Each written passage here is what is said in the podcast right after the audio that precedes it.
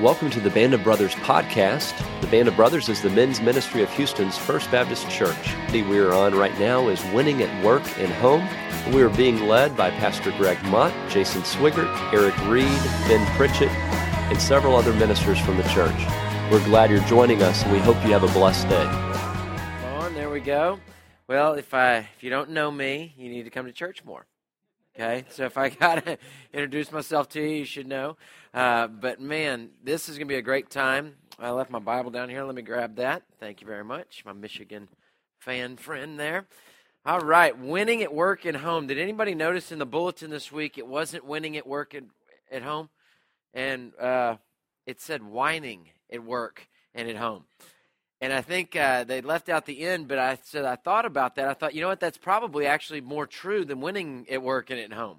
Is that we end up whining at work and at home, and maybe we don't whine to anybody of uh, significance in the sense it can change it, but we end up just whining about things because things are difficult. And when we get into a spot where you've got at home and you got work, it feels like a lot of times as a man, feels like failure. And what would it feel like to really win at work and home? Now, obviously, we know that you're not going to win every single time. I'm not going to win every single time. But to feel like there's a progress uh, that's going on. Uh, one day I was leaving our house, and, and Kelly, my wife, was, was kind of standing at the door waving and being the sweet wife and, and going. Uh, I was backing out of the driveway, and she said, "Well, have a good day." And I said to her, and it just kind of came out of me. I said, "Another day, another day to disappoint everyone." And I just kind of backed out with that thing because it seemed like at home I was disappointing people at home because things were too busy here. And then it seemed when I got here, you know, um, I try to be an equal opportunity offender here at church. You know, that there's always some age group or chapter of life that I'm making mad at some point, you know. So I try to just just go along the ways and, and make everybody upset at some time. I'm teasing, of course. Y'all look at me like, really? That's a strategy. That's a bad strategy. You need to win at work at home. But I felt like that in my heart. I felt like I'm just going to go to, to the church, to where I work, and it's just going to be disappointment today. I'm just going to tell somebody no. I'm going to tell somebody they need to do this differently. Uh, somebody's going to come in with this idea. I'm going to think that's not a good idea. I'm going to have to tell them that's not a good idea.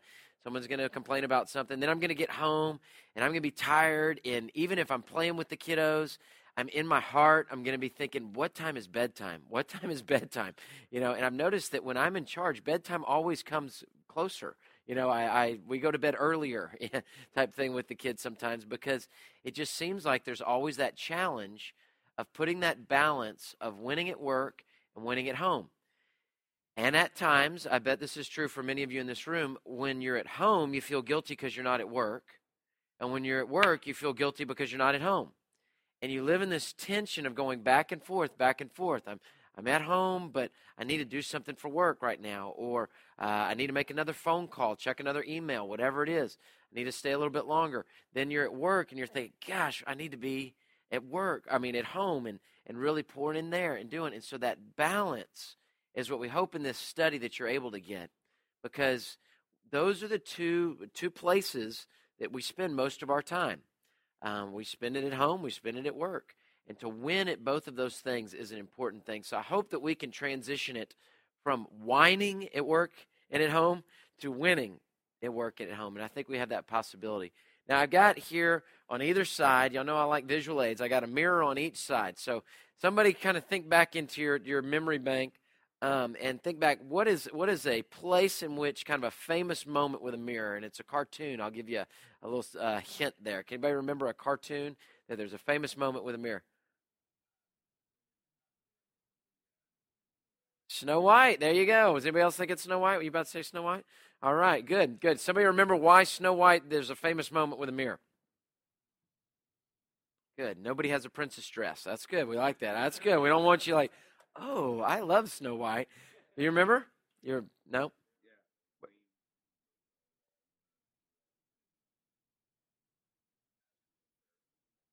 Yeah. That's right. Yeah, that's exactly right. I, I, got it on, on YouTube yesterday, and I was going to show you the video clip. And it's funny how uh, exciting the cartoons are now compared to it was just a dragger. You know, just watching this one little section was kind of tough. But she comes up to the mirror, the, the part I watched yesterday, and you've got you've got the, the queen coming up to the mirror, and she looks into the mirror and she says, Mirror, mirror on the wall, tell me who's the fairest of them all. And usually they would speak back, You are, queen. And then this kind of little morphed little face comes out and says, Not you, but Snow White. And she goes into this just crazy mad about everything, and then from that on continues the movie of she's going to get Snow White. And guys, what happens is I have two mirrors up here for this reason. We look into the mirror of home and we say, Mirror, mirror on the wall, am I doing any good at all? And what do you hear back? Sometimes you hear, Man, uh, you're doing great and it's amazing. And sometimes we look into the mirror and say, Mirror, mirror on the wall, am I doing any good at all? And you look at it as a single man and you say, Well, at home, well, well, Lord, why haven't you given me a wife yet? And I, I want to be a dad, and I want to be coaching soccer and playing and doing all of those things. And then the dad that's coaching soccer and doing all those things looks into the mirror and says, Am I doing any good at all? I mean, is is this working at all? Because we've been working on this discipline thing forever, and my kid is going crazy. You know, how how can we be, you know, we, we'll sit down sometimes, I'll be like, how can we for six years be working on yes, sir, no, sir, yes, ma'am, no, ma'am, and we're still at times getting, ah, and they, you know, go off crying type thing. I mean, it just is, is it working at all? So we have this mirror. Am I doing any good at all? Then you come over and you make that transition and you walk or you drive to work and you get to work and then you look into the work mirror and you say, Mirror, mirror on the wall, am I doing any good at all? If I am, how come we can't reach that goal we've been trying to reach? How come that staff member is still, you know, I'm working with them and it's still not connecting the way that, that I want it to connect? And how does it work? And we're in a place, guys, where I think we end up where we look into this mirror at work, we look, look into this mirror at home, and we hear and we say, Am I doing any good at all? And maybe we don't feel, Yes, I am winning. And so what happens? We just kind of walk off the stage and we just sit down and say, Well, I'm just not going to really try anymore. I'll just sit where it's safe and I'll go to work a little bit and I'll go home. Obviously, I got to do those things. They're necessary evils, but I'm just not really going to be in the game. And not only does God want you to be in the game, sorry, God wants you to win.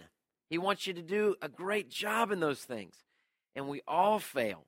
And there's times that I come here and as I share just candidly with you, you know, I feel like, man, I just another day to disappoint people. Then there's other days where I think, man, we're doing it. This is great. We're going for it. We're making it. God is doing great things in people's lives. It is an amazing thing that He's doing.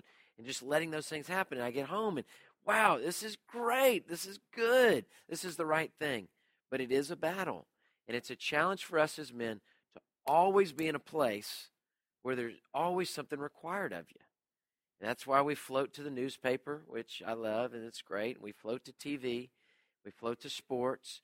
We float to hunting, fishing, whatever it is. But do you notice that we float to things that don't require anything from us? And that's a lot of times because we feel like home and work begin to require too much from us. So, this study, these weeks, we're going to try to, to get some principles of winning at work and winning at home so that it's an exhilarating thing. It's the things that we dreamed of. Uh, in the previous study, uh, one line that really stuck with me is the things that we thought would bring excitement bring heaviness.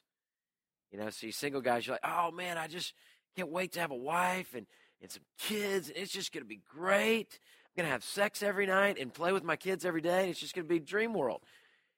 And then all of a sudden, that's married guys laughing right now, is what they're, okay?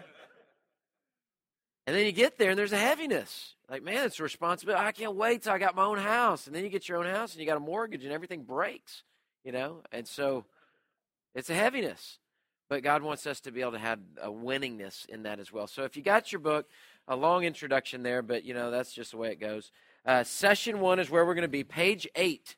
Page eight asking the question, what would it be like to win at work and win at home? So, page eight, we've got here um, two mirrors that every man looks at, looks into, and then kind of a, a, a, brief orientation is where we are. And I want to give you some, some things on the brief orientation. I like my table on the left if you wonder why I'm switching furniture up here. But um, brief orientation here's, here's the facts of us as men we are performance driven. And sometimes we try to make that where that's not spiritual and God's not performance driven and all those sort of things. And And of course, God's not like this driven, uh, adrenaline junkie type of thing that He wants us to be, but we are performance driven as men. We've got to know that there's a win column and a loss column. And when you and I, as a man, feel like the loss column is getting heavier or getting bigger than the win column, we're going to be in trouble. And we're going to find some behaviors that are going to be escape. And so we're going to go to the internet for pornography. We're going to go to the bars for drink. We're going to go to work for success. We're going to go to those things. And whenever you feel like the win and loss column is out of, out of balance, it's going to mess you up. And if you feel like the win column at work is, man, you're just nailing it, and the loss column is home, then where are you going to end up spending your time and your energy? You're going to gravitate to work, you know? And that's why a lot of times we end up working a little bit too hard in those ways. So, what's it going to take for us to succeed? What's it going to take for us to get the win column, to get some W's going for us? What's it going to take? we're just going to fill out some blanks here um, under B, uh, Roman number one, letter B, uh, number one. You'll need to go the distance. And I'm just going to give these kind of rapid fire to you. Um, so just, just kind of keep writing. You need to go the distance.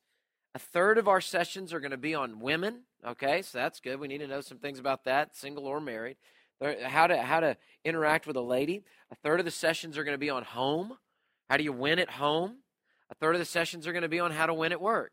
So if if you just kind of show up at random and you quit halfway through, well then you're not going to really get the whole study. It's not going to work out like that. And you've got to hang on with it. So we've got to have that um, a third, a third, and a third. Number two, you need to be in a small group. You need to be in a small group. That's difficult for us as men because, as Eric said, we like to be individuals. We like to do our own thing, and so um, we we kind of pull away from those things. But that small group, and we're going to give you the questions. You won't even have to come up with the questions, and you can read ahead. And if you don't like the questions, you get scared of them. You don't have to, you know, just, just I got a big deal. I got to get done by uh, seven and leave before the small group. I'm just kidding, but you got to have the small group part to interact and talk. That's what's great about this. As Eric said, we want to gather our hearts. It's our strategy as a church. We want to gather our hearts, grow our souls, give our lives. Gathering our hearts, you know, you can't really ask questions on Sunday morning. If I see you raising your hand, I'm going to assume you're praising the Lord, okay? I'm not going to call on you. What do you think, you know, in front of 3,000 people? I think you're an idiot. That's what I think. Well, uh, God bless you. You know, I mean, what, what do you do? So, but here's a place you can answer and ask questions. Number three, you need to keep up. Everything builds upon itself. Okay, so keeping up is an important thing. And number four, you need to apply yourself. You need to apply yourself. Have you found that positive results motivate you? I found that with me. When I see results, it motivates me and it kind of keeps me in the game. You know, sometimes I know this this kind of uh, true confessions here, but I want to want to give you give you my heart. I will write down things on a things to do list that I've already done, so that I can feel the victory of checking the box of them being done because I like the positive result. I like sit, getting it down. So I'll write down what it is, and I'll write down things that are easy, and I'll just I just like checking them off. It it feels good to have a list that's done. Um, I can remember um, many times uh, I've, I've I just go walk around the church. I did it just yesterday, and I'll just go and I'll see something facilities wise that we've upgraded or changed. Now, obviously, Facilities are just a symbolism of relevance and impact in people's lives. You know, we're not trying to just have a home makeover here, but I can walk through a place and go, wow, okay, we had a goal, we accomplished it. So, like yesterday, I went and sat in the worship center. I just sat there, just probably 15 minutes. I just looked around. I watched some workers work on some things. It was so encouraging to me to just see, man, we went for it and we got it done. It was a great thing. So, positive results, when you apply yourself it's going to have the maximum impact. And what that means is when you learn something about how to treat your wife or how to treat a lady if you're single, apply it. And then when you see that it works, you'll go, yeah, that's good. Do some of these things we're talking about. Don't just be hearers of the word, but doers. Um, here's some disclaimers there's no prerequisites. You don't need to be a spiritual superhero to be in here. Okay? Doesn't, doesn't matter. We, we want you here. Um, if this is your first study, be here. Number two, there's no pressure. No pressure. We're not going to, you know, ask you to, to read an Old Testament scripture with a bunch of names in it that nobody can pronounce up in front of everybody. There's no offering. We're not going to pass the offering, okay? Taquitos does not count as an offering because you were given goods and services for your money, okay? Uh, an offering is there is no tangible goods and services for this, is what's on the end of your little uh, sheet when you give to the church, when you get it at the end of the year. Number uh, four, there's no church solicitation. Okay? Um, we'll we'll tell you some things that are going on throughout the time because we want you to be aware of it, and it's it's a great thing for you to know. But you know, we're not going to twist your arm and try to you know make you join everything at the church and try to be here. And, and and also too, if you have a friend, mainly with this this point, I want to say is if you have a friend that doesn't go to our church, invite them. It's great. We'd love to have them. If they're locked in at some other church, no problem. We'd love this to be a ministry to the community because you know we've got a neat thing in a church this size. We can do some things that some smaller churches can't do. You know, for some smaller churches, this this might be the entire men of the church. This might be the the biggest men's retreat in the history of it, and uh, this is um, obviously a great group. But invite folks to come and be a part. We don't we don't care. Um, and then number number whatever number five, uh, there's no beat down. We're not trying to beat you down. Okay, we're not going to knock you around and try to. When you leave here, you go, Man, I really do stink at everything in life. you know what I mean? I'm worse than I thought. I'm glad I went and had that taquito and heard that speaker because I, I, I just need to, you know, I'm, I'm terrible. That's not what we're going to try to do. But we do want to challenge you because you and I both know it's not going to do any good if we just say, "Wow, everything's great." Well, let's let's take a step in that. Uh, number three, to liberate us to live better. That's our goal. To liberate us to live better. Now, in this, to liberate us to live better, what I mean by that is we, we want this to be a place that when you leave here, your, your life really is changed. And you really do, you've thrown off some chains, chains. Now, when you think about the word liberate, you think about freedom, don't you? That's what it means to liberate. It means that there's freedom that happens in that, that aspect. Now, what are the chains that bind us? What are the chains that are on our arms? I want to give you just a couple of those. Number one, I think we have a lack of understanding as men. There's a chain of lack of understanding. We just don't know what to do. And so we have the right heart. We want to do something, but we just don't know what to do.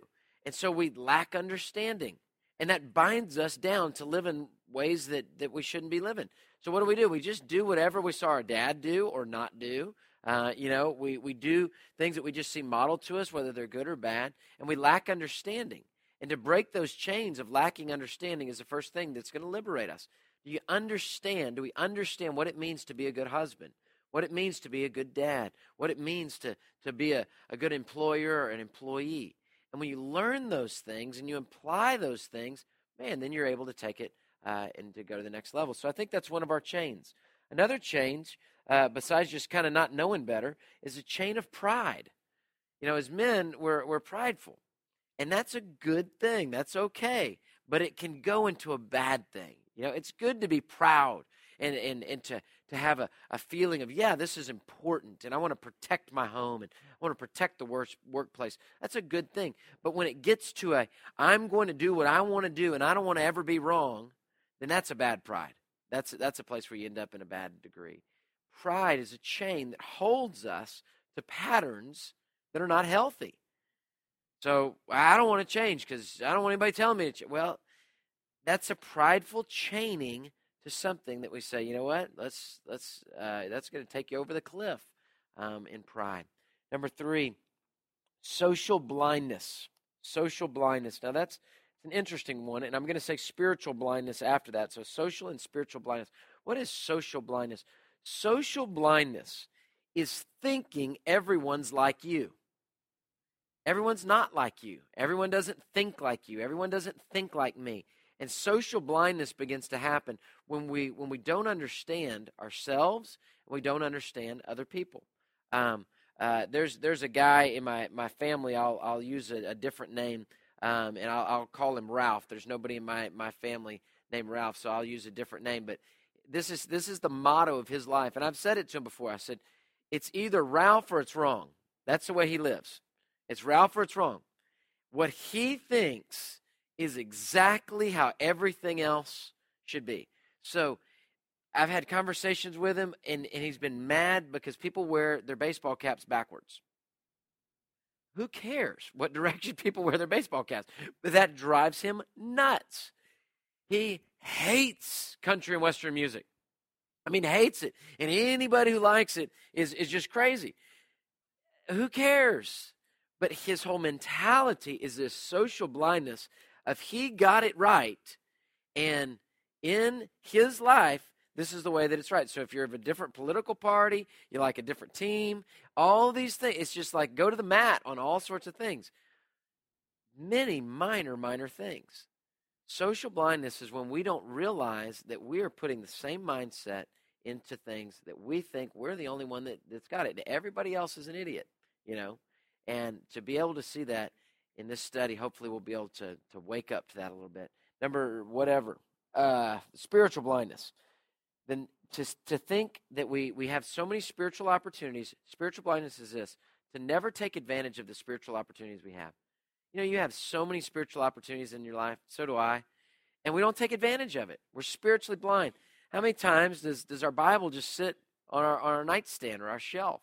And here we have this Word of God, and to be able to take this spiritual blindness. So, those are some of the chains that we hope we break, okay, in these weeks these spiritual blindness, this social blindness, these things of a lack of understanding, of pride.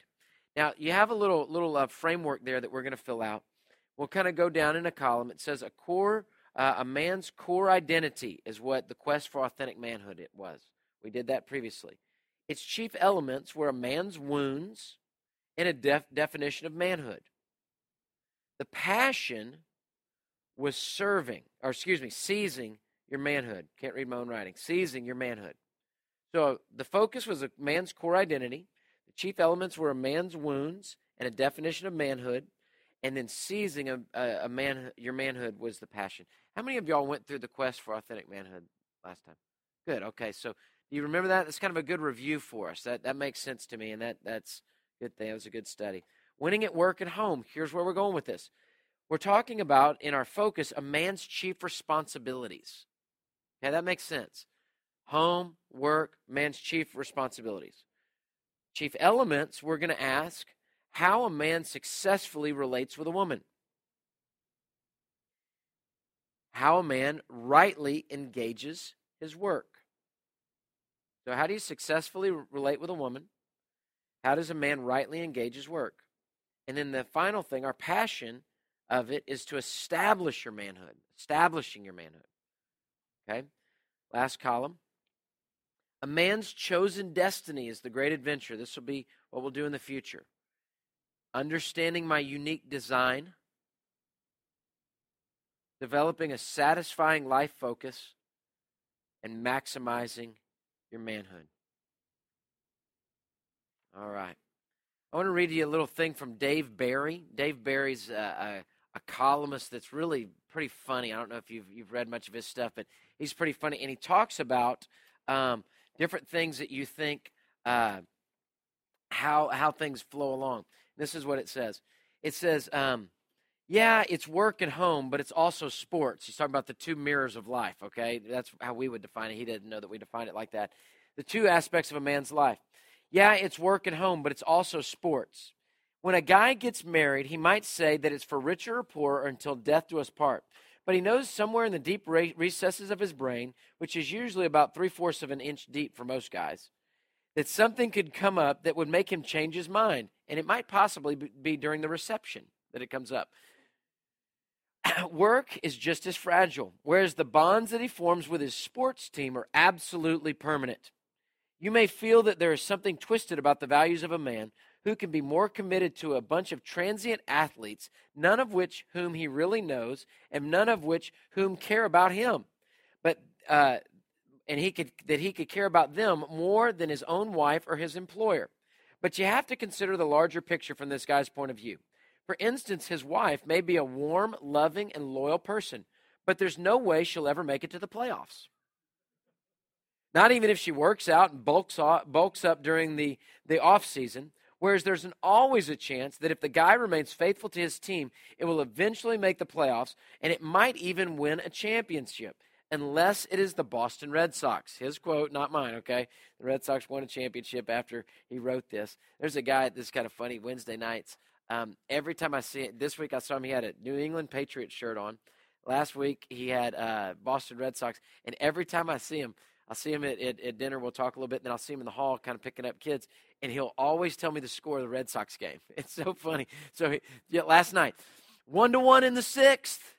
I got home. It was one to one in the 13th. And I don't know, anybody know who won? I don't know. Okay, me neither. I went to bed. So it was one to one in the 13th. So anyway, Boston Red Sox. Every guy secretly believes this that his team can, can succeed only if he really cares about it and really devotes himself exclusively to the night and day of understanding his team, even if it means he must put it on the same level of his family or his career or the threat of global warming. He does this. If he does this, he can make a difference. He can be a part. Here's where it comes down to something really significant. If he does this, he can make a difference. He can be a part of a winning effort. We're not winning here, and we're not winning here, then a lot of times we'll choose a team out there that will do the winning for us. He can contribute to the victor in every way that the athletes do, except in the ways that actually involve doing something athletic. Isn't it true? Aren't we sometimes so committed to our sports teams, a permanent bond? Aren't we wanting to make some kind of passion, that same kind of passion, true of work and of home? And we'll have fun doing so if we take the effort to do that.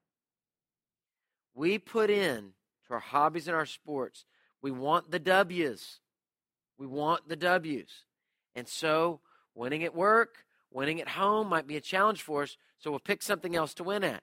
Now, I grew up an Oiler fan, an Astro fan, became an Aggie fan. Now I'm a Texans fan. You take a beating if those are your four teams. I mean, that is a beating. So, you know, I just, you know, Final Four, I just pick a team that I think will win the Final Four, you know, because they're never from Texas anyway, and you haven't heard, you don't know anybody that went to those schools.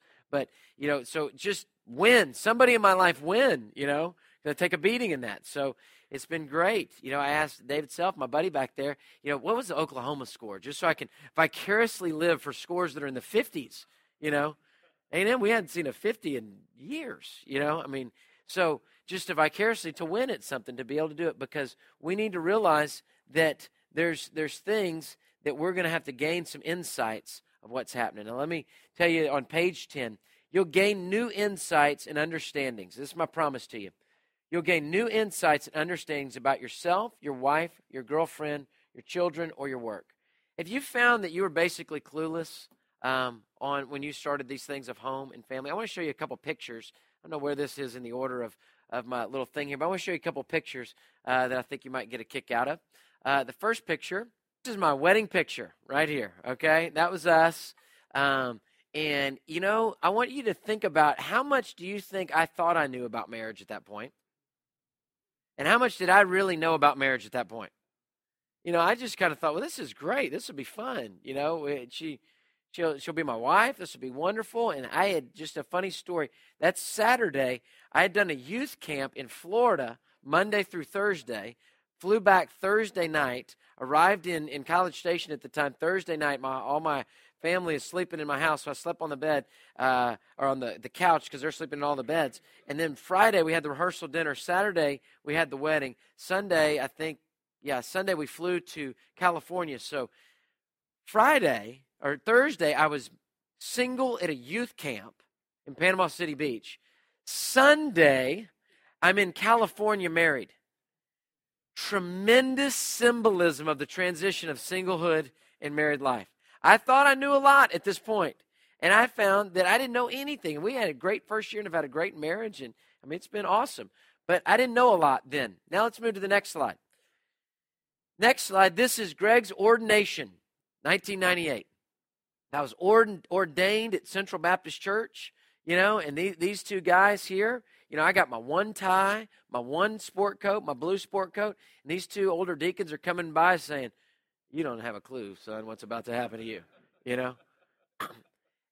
so we're coming through, and at that moment, now you go 10 years later now, here we are. I know a whole lot about ministry from that ordination thing, and I've learned a lot of great things and, and some tough things. This, this right here, we can go to the next one. The next one, uh, here's us standing on the beach um, in Florida. We like Florida. Uh, that's Grayton Beach, seaside. I don't know if anybody's ever been there, but we were there. And so Kelly's pregnant, and we're doing the, the sweet little, you know, hands on the belly type thing. And so we have this picture taken of us on the beach with our firstborn, and we're thinking, this is going to be, uh, I mean, this is going to be so easy. It's going to be so great. I mean, it's it's going to be wonderful. And I've learned so much about parenting. And I give you those pictures because they symbolize winning at work and winning at home. And it shows that point A there, you will gain new insights and understanding about your wife and yourself and your work. And let those pictures symbolize, because we could put your pictures up there too, of a what am I going to learn through this thing? And I've learned a ton through these things. And they've all been joys. I know your your life, I hope, is, is similar to mine in the sense there's challenges, but there's great joys. I'm, I'm married to the right lady. My kids, I love them. I've got the right job. I mean, it, it's it's awesome. But there's challenges within that as well. And those pictures symbolize for me. When I look at those pictures, I'm like, oh, you think you knew a lot. You didn't know anything. And you know what? When I look at a picture of me today, 10 years from now, you know what I'll say? Oh, you think you knew a lot. You didn't know anything. And that's good. That's called growing your soul. That's spiritual growth. That's the way it's supposed to be. Okay, number C, letter C. You'll receive a lifetime, these are promises to you. You'll receive a lifetime game plan for raising healthy sons and daughters. D, you'll have the opportunity to create 10 key moves. Isn't that good? You're going to get 10 key moves that you're going to be able to say, okay, if I take this step right, take this step left, things are going to be able to go for becoming more competent and satisfied with your life and work at home that you can apply after our time is over. You'll understand E, you'll understand life's paradox principle. Life's paradox principle and have opportunities to practice it. And I, I know we got a gazillion blanks here. We're almost done, and I, we didn't make up all the blanks. I, I, I like this study a lot. I think we get too uh, blanky here sometimes, so but we're cruising through it. What is a paradox? Somebody help me define a paradox. A major shift. Yeah, that's good. Okay, that's good. Something else. All right. Good thing I thought of one. Okay. Uh, here's what it is um, Webster's dictionary puts it like this a seemingly absurd but possibly true statement. A seemingly absurd but possibly true statement. So a major shift, exactly what he said. That's what that is. A paradox is something that it seems like, well, that's that's that's crazy, you know? But it's true. Well, our biggest paradox in the Christian faith is the cross of Jesus Christ. Isn't that interesting? Our Savior died on the cross at the hands of evil men, and he was killed, and that's the victory. The end of the story is our guy dies. Now, obviously, we know the end of the story is actually he raises from the dead, but the end of the story, that begins the end of the story, I guess, is that he dies. That is a paradox. When you hear verses like this, and this is the paradox verse of all paradox verses, it's Luke chapter 20, uh, 9, verse 23. If anyone would come after me, he must deny himself and take up his cross and follow me. For whoever say, wants to save his life will lose it. You hear paradox in that? Seemingly absurd, but true. Whoever wants to save his life will lose it. But whoever loses his life for my sake will save it. For what is good is it for a man if he gains the whole world yet loses his very soul? Now that's a paradox. That's something that's seemingly absurd. To get your life, you got to lose it. What? To gain the whole world? It doesn't make sense to, to but you need to not gain the whole world, but lose yourself and, and deny yourself and all of those sort of things. It's a paradox statement of what happens in the cross. The paradox is where life is found. The cross is where it's found. Luke 9, verse 23 through 25. Luke 9, verse 23 through 25. Great, great question. Now, we're going to start going around the cross. I'm going to give you four things around the cross, but where we're going to start, our first blank is going to kind of be at 3 o'clock. Okay, you see that on a, on, a, on a clock there? Not the top, but the next thing. Here's our first thing awareness. Paradox principle. Are we aware of the paradoxes of life? Do you really understand it's better to give than to receive? Do you really understand that when you give of yourself, you get blessed back? Do you really understand when you invest in your family, God's going to honor that and He's going to bless and He's going to take care of things. I mean, do we really understand that? We need an awareness. The question is for that do I get it? Do I get it? The best answer is what B slash A means. The best answer is not nearly enough. Do we get it? Well, a little bit, but best answer, not nearly enough. Okay? So, and that's where you could kind of insert my wedding picture stuff. Because uh, did I get it? Well, sure, to a certain extent, I understood, but not nearly enough. Number two, right underneath, kind of six o'clock on the cross vision. Can I see it? So, do we have an awareness of the paradox principle? Number two, do we have a vision of the paradox principle? Do we see it? Can I see it? Not, uh, and then the best answer is not without humility. Not without humility. Okay? You'll never see the paradox principle. You'll never see the cross of Christ without humility. Humility is a prerequisite of having vision for your life. You've got to have humility because remember, one of our chains is the chain of pride, which is the opposite of humility. One of our chains is a chain of social blindness, of not understanding ourselves. Well, what is that? That's pride that says, well, I'm right no matter what. And we chain ourselves down to that. Humility is what it takes. Number three, which would be kind of at nine o'clock on the cross, would be strategy. Do I know what to do? Man, I think this is where we really fall apart.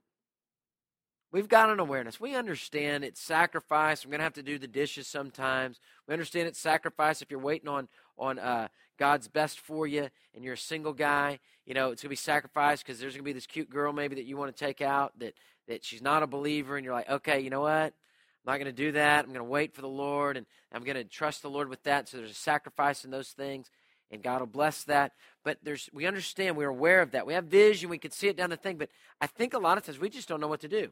What's our strategy? And guys, we're into strategy. We understand that. Do I know what to do? Best answer not without learning.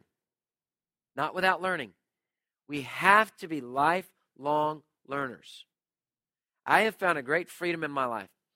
People will come up to me and say, Pastor, what do you think about? And they'll say some theological deal, or what do you think about this, Saturday? That I say, you know what?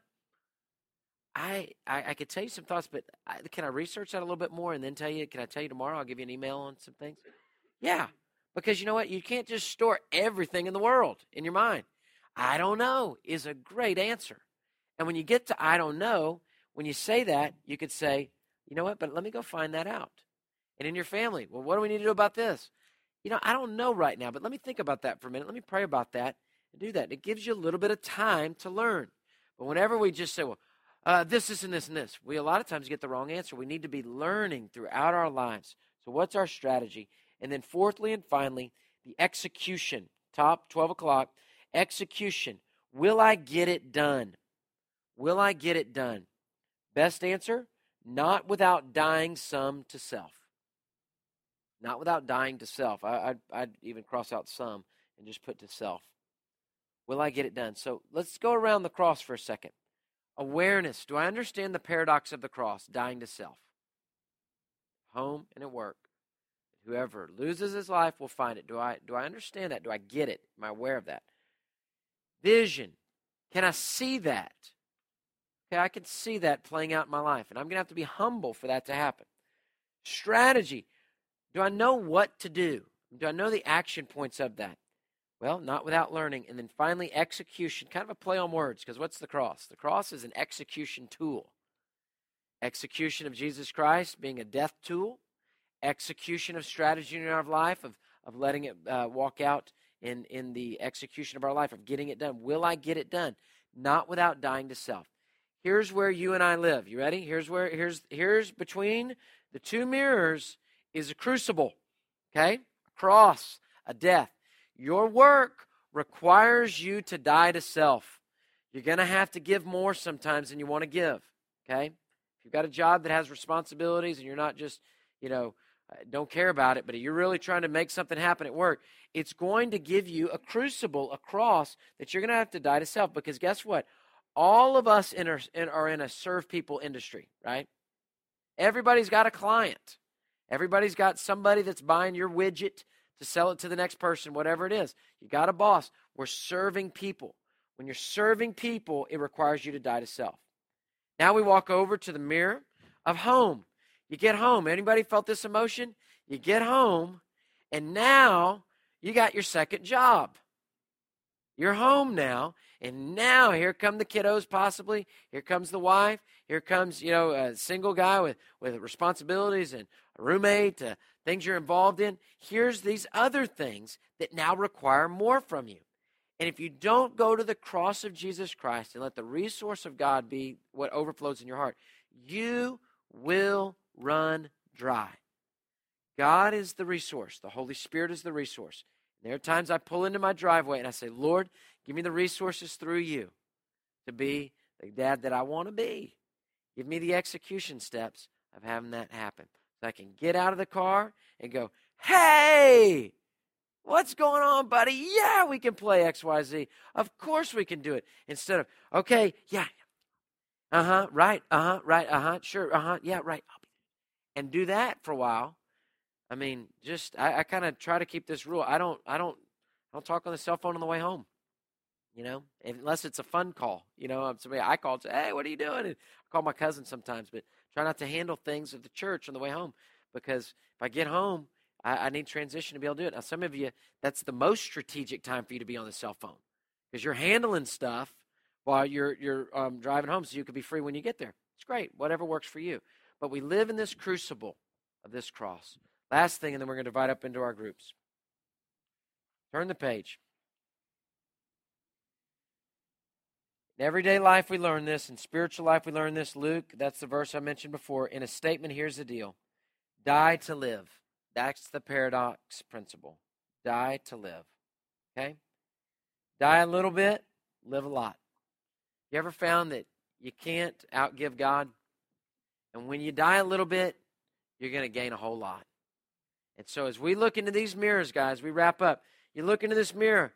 Mirror, mirror on the wall of work. Am I doing any good at all? What's the answer you feel like comes back? Is it good? Is it bad? What is it? Mirror, mirror on the wall. Am I doing any good at all at home? Wife, kids, wife only, no kids, single, whatever. Insert all demographic groups represented in the room. Here, am I doing any good at all? In that, this study, God the Father, Jesus the Son, the Holy Spirit of God, me as your pastor, we want to see all of us have a lot of W's in this column of home and a lot of W's in this column of work. And that's why we want to be able to journey forward in winning at work and at home. Take a time now around your, your table. We got some questions for you and just talk about those things. You can go through the questions there, make sure everybody's introduced and let those things kind of settle into your heart um, as you go around in that. So divide up in your group time at this time and chit chat a little bit and see what God can do with these questions.